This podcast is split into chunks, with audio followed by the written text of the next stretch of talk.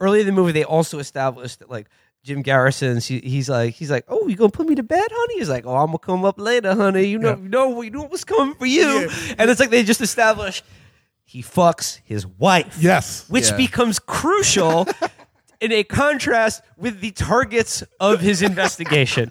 so he tells his office, and like you know, the the investigators and a fellow attorneys who work for him, and uh, and again another great scene where they walk around downtown New Orleans and go to the real office and show that there were two addresses leading to the same office. One of those used by Lee Harvey Oswald to go to Guy Banister's PI. Yeah. And then they've already interviewed David Ferrie, and they begin to uncover like the like the, these connections to wit- potential witnesses to the Kennedy assassination. David and their connections with Oswald, David Ferrie, Guy Banister, obviously Oswald, Jack Ruby, but then this shadowy figure Clay Bertrand. And they begin to try to figure out who this Clay Bertrand guy is. And there's a great scene where they walk around, like I said, downtown uh, New Orleans. They talk about like that building right across the street, CIA, Office of Naval Intelligence. That right there, that's the FBI.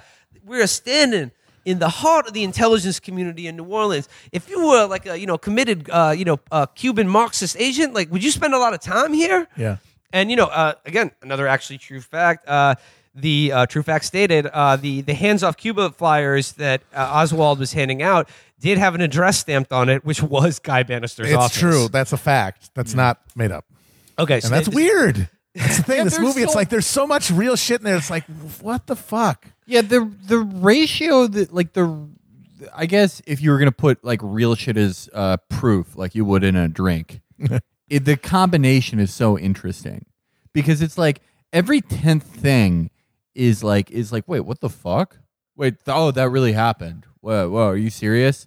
Like yeah the the Guy Banister thing the office being there uh, Oswald just being fine not even really getting debriefed after defecting to Russia. Defecting to the Soviet Union Oh, oh, oh, and bringing his right. r- Soviet citizen wife back to America with him. and then but then it's the rest of it like the rest of the the rest of the liquid in your beer is you know oh and by the way uh this guy that David Ferrie knew also gay. Gay guy here gay guy there. They were being gay together. They, they were having gay sex the moment that kennedy died. And guess what? Their accountant also a gay man. Their mom and dad gay men. Their kids gay men. Their dog gay. Everyone involved in this